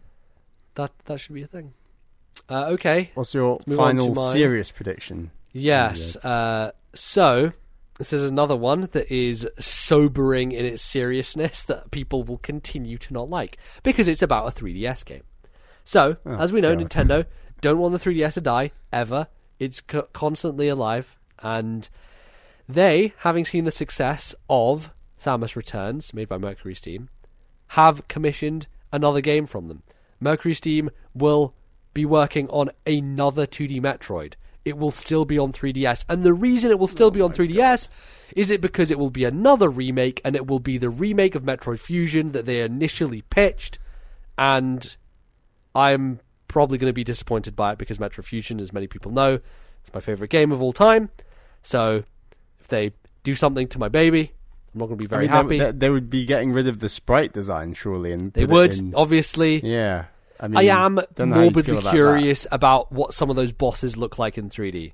Like, If you're gonna what get, if, would Serris, the giant snake, look like? sure, in but if you're gonna not as cool, get I'll rid of the sprite design and go full on 3D, do you not want HD? You know? You not Yes, of course I do. But hey, guess what, Bally? It's a remake, and they already have that engine now for that Metroid game. So what did Nintendo do? They keep putting things out on 3DS. You know it's true though. Like you listen to this, and I know you're bristling, and I know you want to say that it's not going to happen, but you know it's true. You know that this is more likely to happen And than as a new 2D disappointed as we were, maybe with the announcement of that game, in a way, it was still a fantastic. I loved game. it. Like, yeah, hey, I loved it. give me more 2D Metroid, please. It really doesn't matter how much it is, like how good it is compared to the older ones.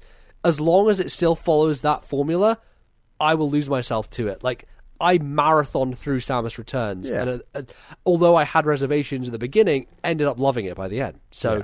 You know, I think it's definitely going to happen. And they did tease it at the end. There is the tease with the fusion stuff, with those stupid enemies that you see in fusion at the beginning who absorb the X parasite or are absorbed by the X parasite. So they have left the breadcrumb trail, Bally. I think it's it's happening. So Well, I think that's very likely to happen as well. Um, and the the only reason I would say it's not going to happen is because it's a bit of a quick turnaround. Like that game came out September-ish of last year, Yeah. so I don't know if they'll have had the and time. it's the sort of game know. that they would reveal and release in the same year, so maybe yeah, so it could be one for next year. But again, And if 3DS it's a 3DS just keeps game on going in 2019, next year. then yeah, that's a little bit rough. But hey, I think the 3DS is going to outlive the PS6. But That's my that's my Probably. token prediction. All right, Bally, let's go for your final crazy bonanza prediction. So my craziest prediction might be the most likely to happen, and I don't know. This is this was a bit silly how this happened, but I just thought, well, I need to include that, so maybe that could happen, and I guess that's my crazy one. Boom, done for. But anyway, Fortnite. We, we like it's it's basically That's not a it- prediction. wait, let me finish. God. It's God confirmed. damn The, the Korean's ratings board basically put it on their website. That game is real and it's happening, and we know it. Right, but it's there What? will be a host of Nintendo characters in that game. Well, I'm talking Samus, Mario, Link, Inklings, uh, DK. Like, keep going. There's going to be Wait, a you mean host. I don't? You you think actual characters, not just costumes? Yes, characters. All right. I mean, it is a crazy prediction for a reason because that's just not going to happen. But just sure. like Thanos, you know. It's Okay. be Mario, and Luigi. oh, oh, you DK. mean like a specific game mode with Nintendo characters in it? Oh yeah, sure. Okay. Sure. That's not going to happen. That's why it's a crazy prediction because that's just Why not going to happen. happen? it's just not going to happen. Like the thing, I think the thing about Fortnite is because it is a game that is cross-platform and has that integration. I just don't think that they would want, or Nintendo specifically would want their stuff showing up in conjunction with an Xbox account or with a PC or something like that. I don't know. I feel like Nintendo are very Yeah. tight. I mean, there's definitely more likely to be costumes or a hat here and there. I I feel like costumes and hats are a shoe in for sure because that's where they make the money, like selling all that cosmetic bollocks. That's a thing. Otherwise, yeah. Well, that's why it's my so. silly one. There you go. Okay, there you go. That's fine.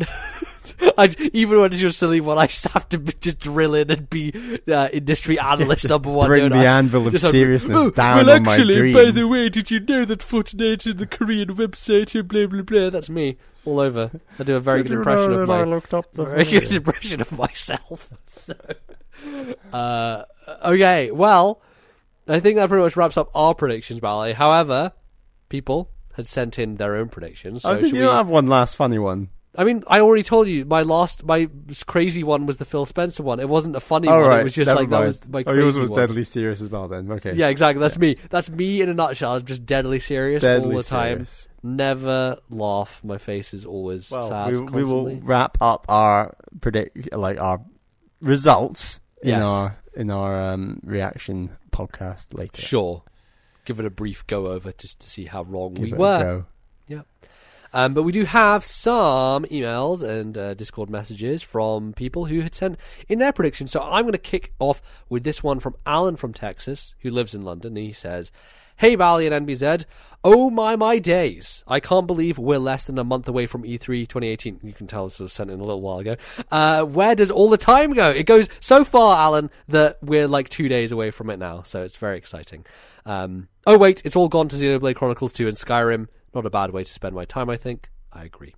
Anyways, you asked for our predictions, so here are my top 5 E E3 2018 predictions. Number 1, Nintendo will announce NES themed Joy-Cons with the left one sporting the much needed D-pad to coincide with the launch of the online service so we can properly play or not those 20 NES games. Should we just talk about these as we go Yeah, down? just have a quick Yeah. chat in between each one. Um, I that would be the most Nintendo thing possible to do is make it so that the only Joy-Con that has a D-pad is a one limited edition one, and that's it. Yeah, and then and they'll sell like a hundred of them. And Yeah, then exactly. Sell it 100 and no one can buy 5 them. Billion dollars. that's Yeah. that's a very good prediction because it is so Nintendo in every way possible. Or it, it only works with NES games. yeah, exactly. Yeah, that's oh Jesus, they would do that. There's a Um, good chance. There's a good chance. Uh, number two, EA will announce the Switch versions of the Mass Effect trilogy and Andromeda. No, not happening. I disagree with that one, It's a bit much. especially especially. Andromeda because Andromeda Is that the fourth like, one that no one liked? it's a joke basically it's a massive joke and ea want to sweep that under the rug as quickly as they possibly can so they will not be putting that over i highly doubt that mass effect trilogy may be down the line eventually i actually think it's a good idea to get those games on there they did do mass effect 3 on wii u without putting the other two games on there in a series which is based around player choice and carrying over decisions from previous games. But no, EA will just put Mass Effect 3 on the Wii U and think that it'll sell well. And oh, guess what? It didn't because you didn't put the other two games on there. What a surprise, EA. Just Can you tell I'm bitter about EA? Like pretty much everyone I else mean, in they've the got universe? to have, they've got to do something incredible at their press conference. So. I mean, they're not going to. It's EA. They'll probably Anthem, Anthem could they'll just cool. bring out Pele for another 50 minutes and have a chat with him. Goddamn Pele. Uh, so number three, there will be an announcement of a major UI update for the Switch, including themes, YouTube, as well as other apps like Netflix and a more streamlined eShop. I think I think we're we're three years too early for this announcement. Yeah, you're right. we got, got to and wait a bit also, longer. As much as I would love to have that announcement, as both of us would, uh, that's not an E3 announcement. That's definitely a uh, that's a Yeah. YouTube video on a Wednesday afternoon or a in the middle of a Nintendo Direct kind of thing. Um, Or a press release in the middle of the night. exactly. They're yes, into those release. recently. Very into those. Uh, number four, we'll see the first footage of Zelda and Mario Kart for mobile, and one of them will be launched before the end of the year. A lot of people always talk about mobile regarding E3, and I They've, think they've never this done is, it yet, have they? No, and I think this is the situation with Labo, and it's the situation with mobile. Anything that is tangential to their core games business, they don't want to put at E3 because Apart from that is just it's not the audience for it. Um, I mean, let's be frank, the people are buying Amiibo are all the core people. Like that's who they are. That's true. They, they're Um, the, they're the, the the cash cows of the situation. Exactly. Yeah.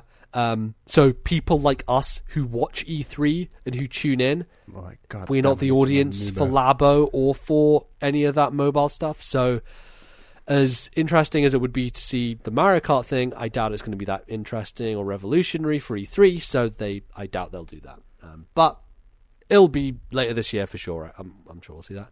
Number five, Capcom will announce Resident Evil 7 for the this. Switch, and Nintendo will force Capcom to release a Labo version of a chainsaw, which you can build and find in game because they want us to play it. I love the idea of Nintendo control. forcing companies to do things. I'll, I'm going to force you. But I also like the idea that this email was sent before we knew that Resident Evil 7 was coming to the Oh, Switch yeah. via this weird streaming thing in Japan.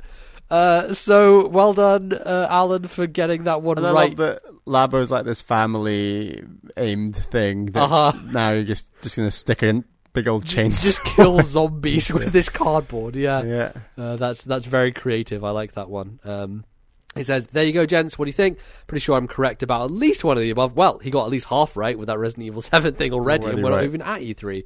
Uh, but I couldn't tell you which one. Happy E3 predictions, and I can't wait to hear your post E3 show. Keep up the good work. Thank you, Alan. Those were a good list of some fun predictions there. I enjoyed those.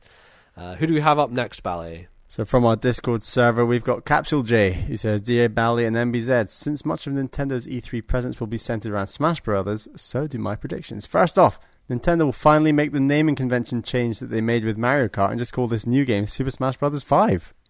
Wow. Okay, that is um, Possible? that's possible. Uh, that definitely makes a lot of sense. I my gut feeling, honestly, when it comes to the name of this thing, it's just Super Smash Brothers. It's just let's go back to basics. Just call it Super Smash Brothers. Make it more of a platform. Make I would it like thing Smash Brothers that- 5 more. Well, I don't know because I really think that Smash Brothers is a game that is more deserving of a games as a service type treatment in Yeah. terms of like constant updates, constant additions, constant patches, always active, always open, always like continuing on to the next iteration of Nintendo hardware. Like, I do think we're past the days of making a whole new Smash Brothers game from the ground up because it feels like it is just a monumental task for, for that team. Yeah. Um, Yeah.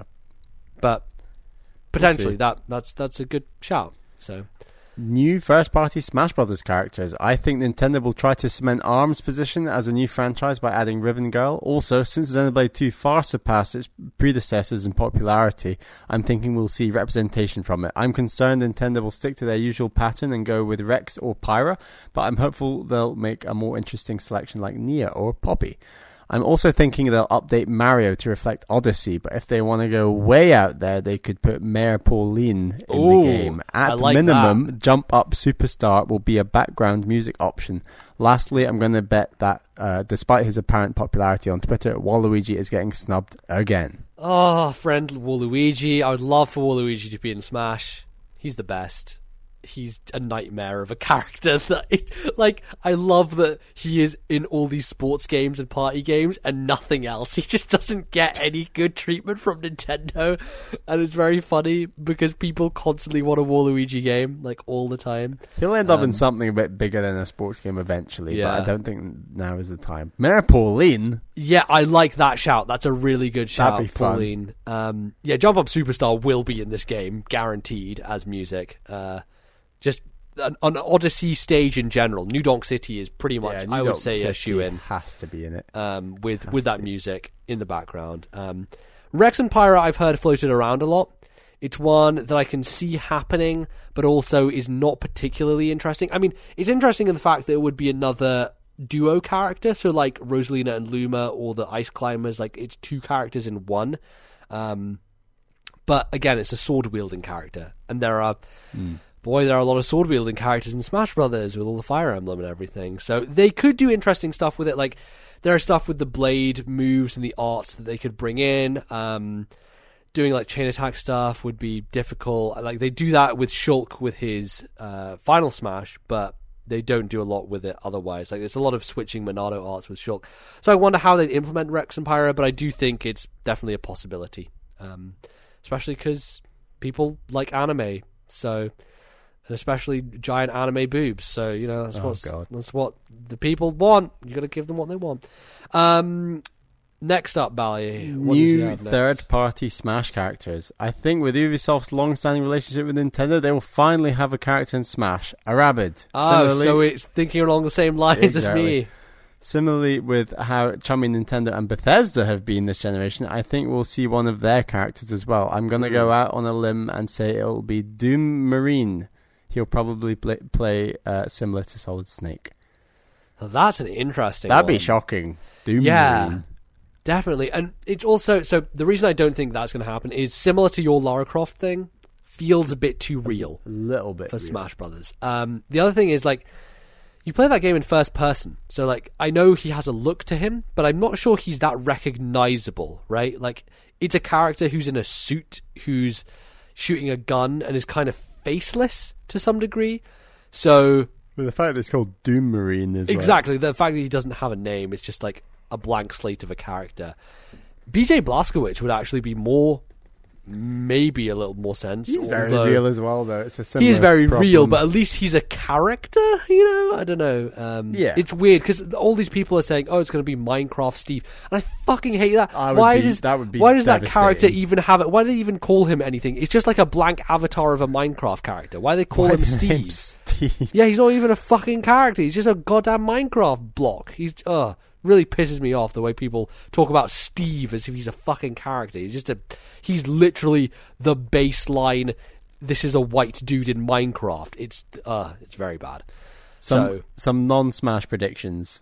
Yes. I think the relative silence there's been on the new Fire Emblem means that it's been pushed out of 2018. Mm. I'm also expecting to find out that Ubisoft will be getting another chance to play with Nintendo IP. Yeah, do you reckon that Miyamoto will rock up at the Ubi presser again? Or is that a one off? Back to back years seems a bit much, so It does, yeah. Maybe not, but I definitely think that that Rabbids team is working on something else. I feel Yeah, like they cool. might be doing something that isn't directly the same as Mario Plus Rabbids. Maybe they take a different Nintendo IP. Maybe they take um, the Zelda series and do something with that instead. That could be exciting. Or I mean, what if they're doing something exclusive with Rayman? Or I mean, if there, if Yeah. there's a one system where like a 2D platform is popular, it's going to be the Switch above other Absolutely. systems, perhaps. So Yeah, that would be that would maybe be it could sell better on that because they really went with like the Nintendo Wii U exclusivity at least at the start. I know it didn't end up being exclusive, but they that was the intention at least. So Yes, there's they owe Nintendo one for that whole fiasco with Definitely, with yeah, Rayman, for sure. So they could It do was- something like that. it was rough. Um, Um, and then Fire Emblem being put out in 2018. I think that they're just holding on to their guns. Like, obviously, we don't know much about the second half of this year, and I really think it's because Nintendo are in a place where they can do that. Like, they don't need to say anything about Fire Emblem yet, just because they're holding all the cards. Like, they are in a great place. Switch is selling well. They don't need to do anything until the time is right, and I think E3 is the time where you talk about Fire Emblem. So I think it is coming out 2018. They're just again holding their cards for the time being. Since Nintendo's been going so strong lately, I'm especially excited about E3 this year. I even took both Monday and Tuesday off from work. Regardless of whether any of your or my predictions come true, we're probably all wrong. This is very Mhm. true. I hope you guys enjoy the show. Capsule J. P.S. Please don't tell my boss. So hopefully your boss doesn't listen to this Yeah. podcast.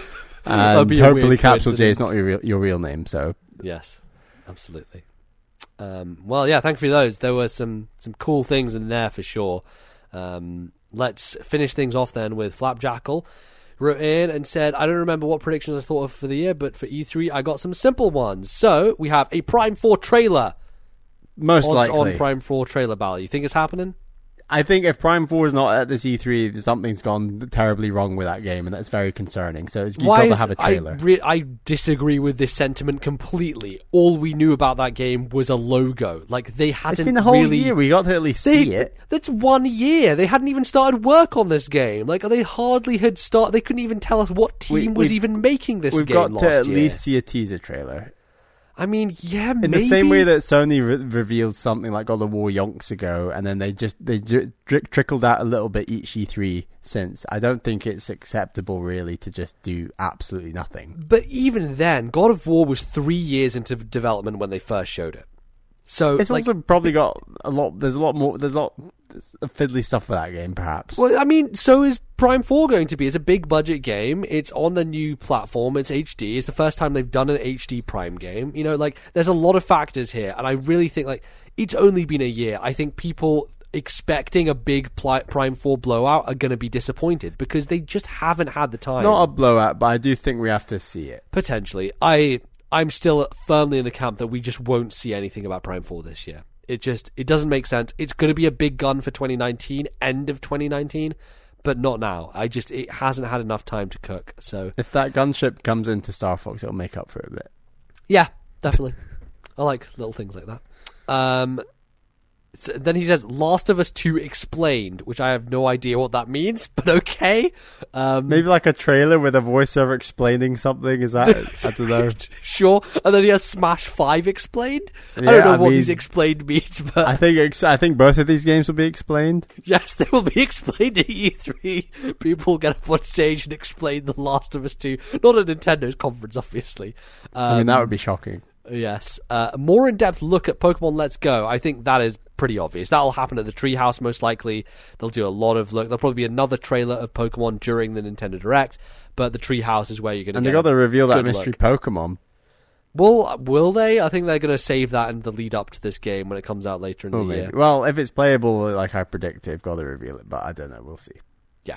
Uh, and there will be a new Xbox One version slash gadget slash app, which I don't think is going to happen. They literally put out the One X last year, so Xbox are not in a hardware year right now. So disagree with that one. Uh, an out of nowhere new game for an older Nintendo franchise. Yeah, I mean, none of our predictions really hinted at this, but th- these ones are just impossible to predict. Yeah, because you just don't know what it's what could be coming back? I don't Will know. Ice Climbers be revived as a, I don't know, Breath of the Wild style climbing simulator where you have to co-op co-op Breath of the. Wild climber? Yeah, It's like a way out, but. Nintendo with the ice climbers, Oh my god! Now that you've pitched that, and you're going I up a really- mountain. Oh my god, I really want fun. that to happen. I need, I need a narrative co-op adventure with yes. ice climbers. Yes, this is perfect. Yes, that Mally. would be fun. Oh, that's a great. Wow, you, we're You- talking about like use not of the coming up with an Joy Cons. Hello. Yeah, totally. Yeah. Uh, So each having one and like you're just digging into the icicles with motion control as you like go up the mountain. Yeah.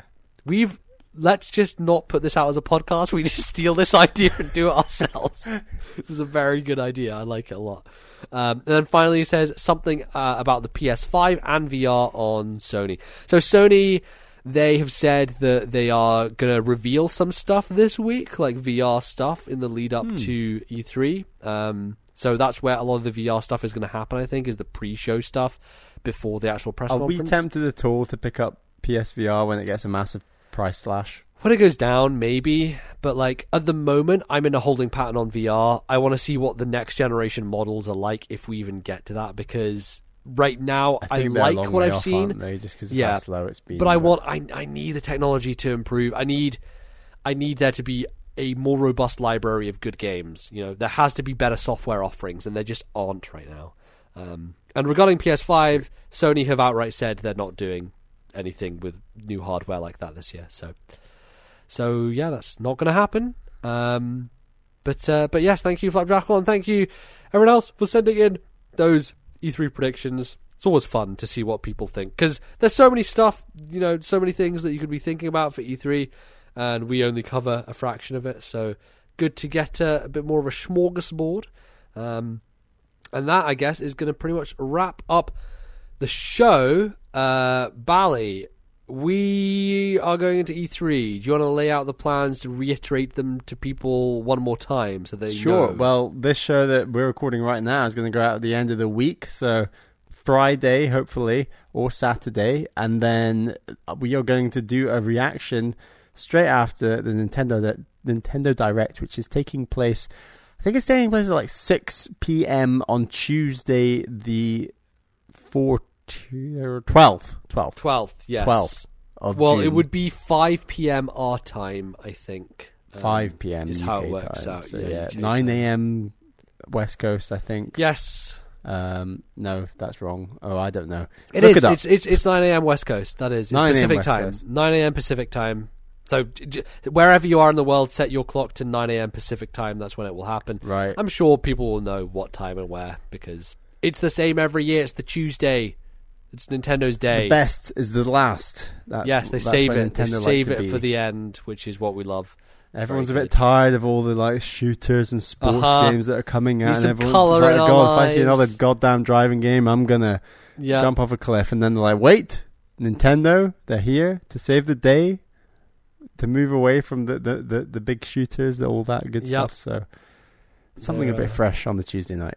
There are saviors from the darkness, as always. Um, so yes, that's going to be happening. So we'll get the podcast up as soon as we can. I think that I it might be a little later because I want to get home and watch the Nintendo and the Sony because the Sony will have been at 2 a.m. the night previously, and I'm not staying up this year because I have a job to do, so I can't do that anymore, and it's a shame. I'll probably take time off next year for E3. Yeah. just like starting I've a new job off this year, right so when I'm- E3 I'm- is happening I'm- is just not a, a, a good thing to do. So, yes. Um, but uh, let us then ask if you are a new listener or someone who's just started listening to the show and you pop in and out. Uh, you can subscribe to us uh, on various platforms, on iTunes, or just through any podcasting app that you have. Subscribing is something we don't really talk about that much, but it's very useful and important, and it also just gets you the podcast pretty much instantly whenever it goes out. Uh, and you don't have to worry about finding it somewhere or going to a specific page. It'll just pop up on your phone or whatever device you listen to it on, and and stay there. So, if you're listening to this prediction podcast and then you want our reaction podcast, hit subscribe after listening, and then you will get our reaction podcast into your feed as soon as possible. Absolutely. So it's very easy to do. Uh, and in that same vein, uh, if you enjoy the show, if you like the show, um, you don't want to give us money on Patreon, which is understandable, uh, the best thing to do is to go over to iTunes and to write us a review. We've had some people give us just normal reviews, which is just clicking the star button, so like five stars or whatever. If you could help us out, writing a review is really valuable.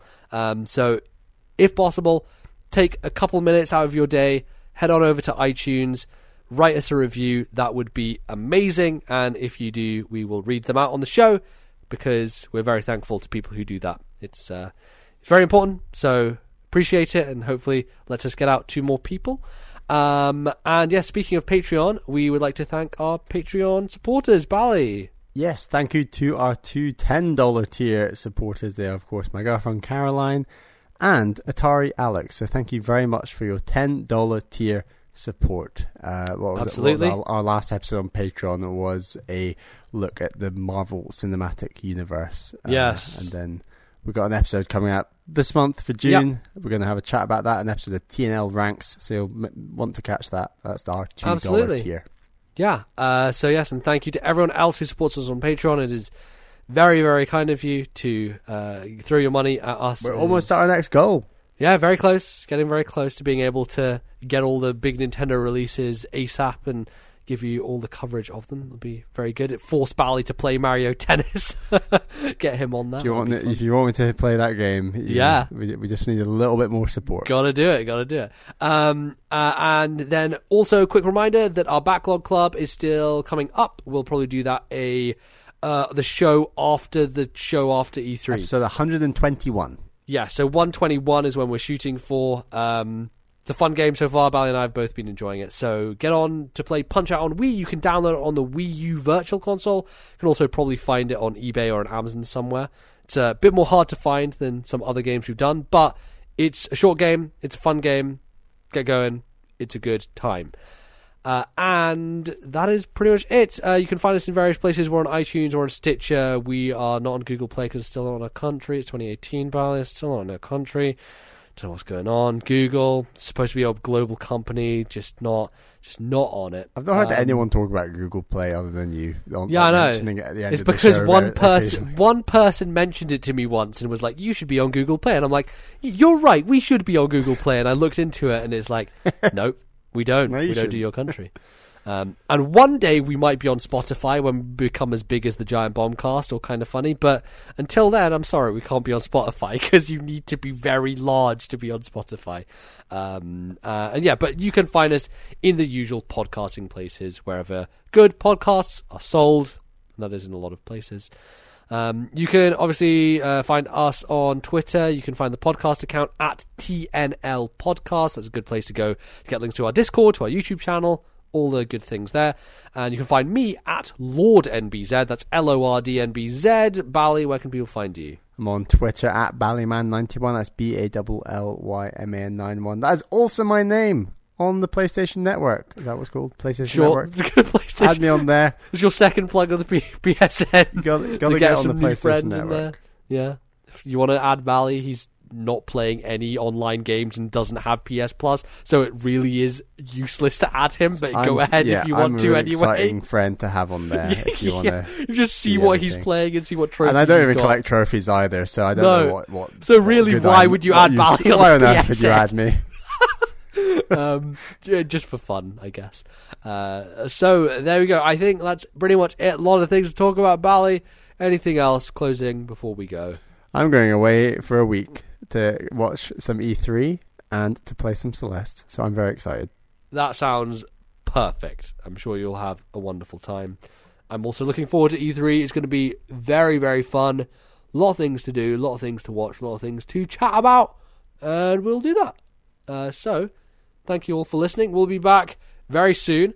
Uh, of course, On Tuesday. Nintendo- on Tuesday with a Nintendo presentation. Uh, until then, thank you for listening, and engage the hype train. Choo choo!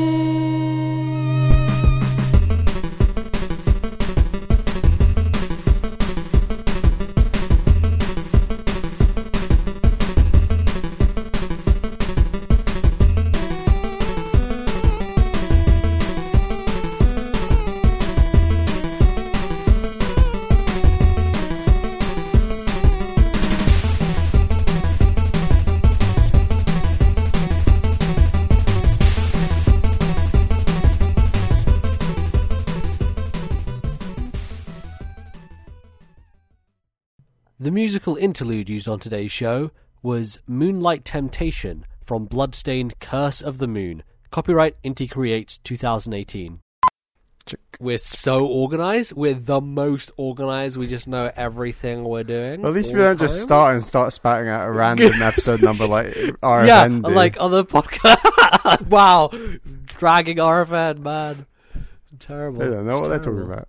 No, clearly. Uh, I think this is 118 actually. Is it? No, it's 19. I'm pretty oh, sure you it's just 19. typed in the episode number wrong on our YouTube channel. Oh, for fuck's sake! What? Fix that, Bally. You're social manager. Uh, you put, yeah, you put anyway. Right, That's my fault. I'm I'm great. I know I'm good at my job. Yep, yep. This is great. it is 119. Not It that is that was the 119. last episode on YouTube, but Okay, change that. Thanks.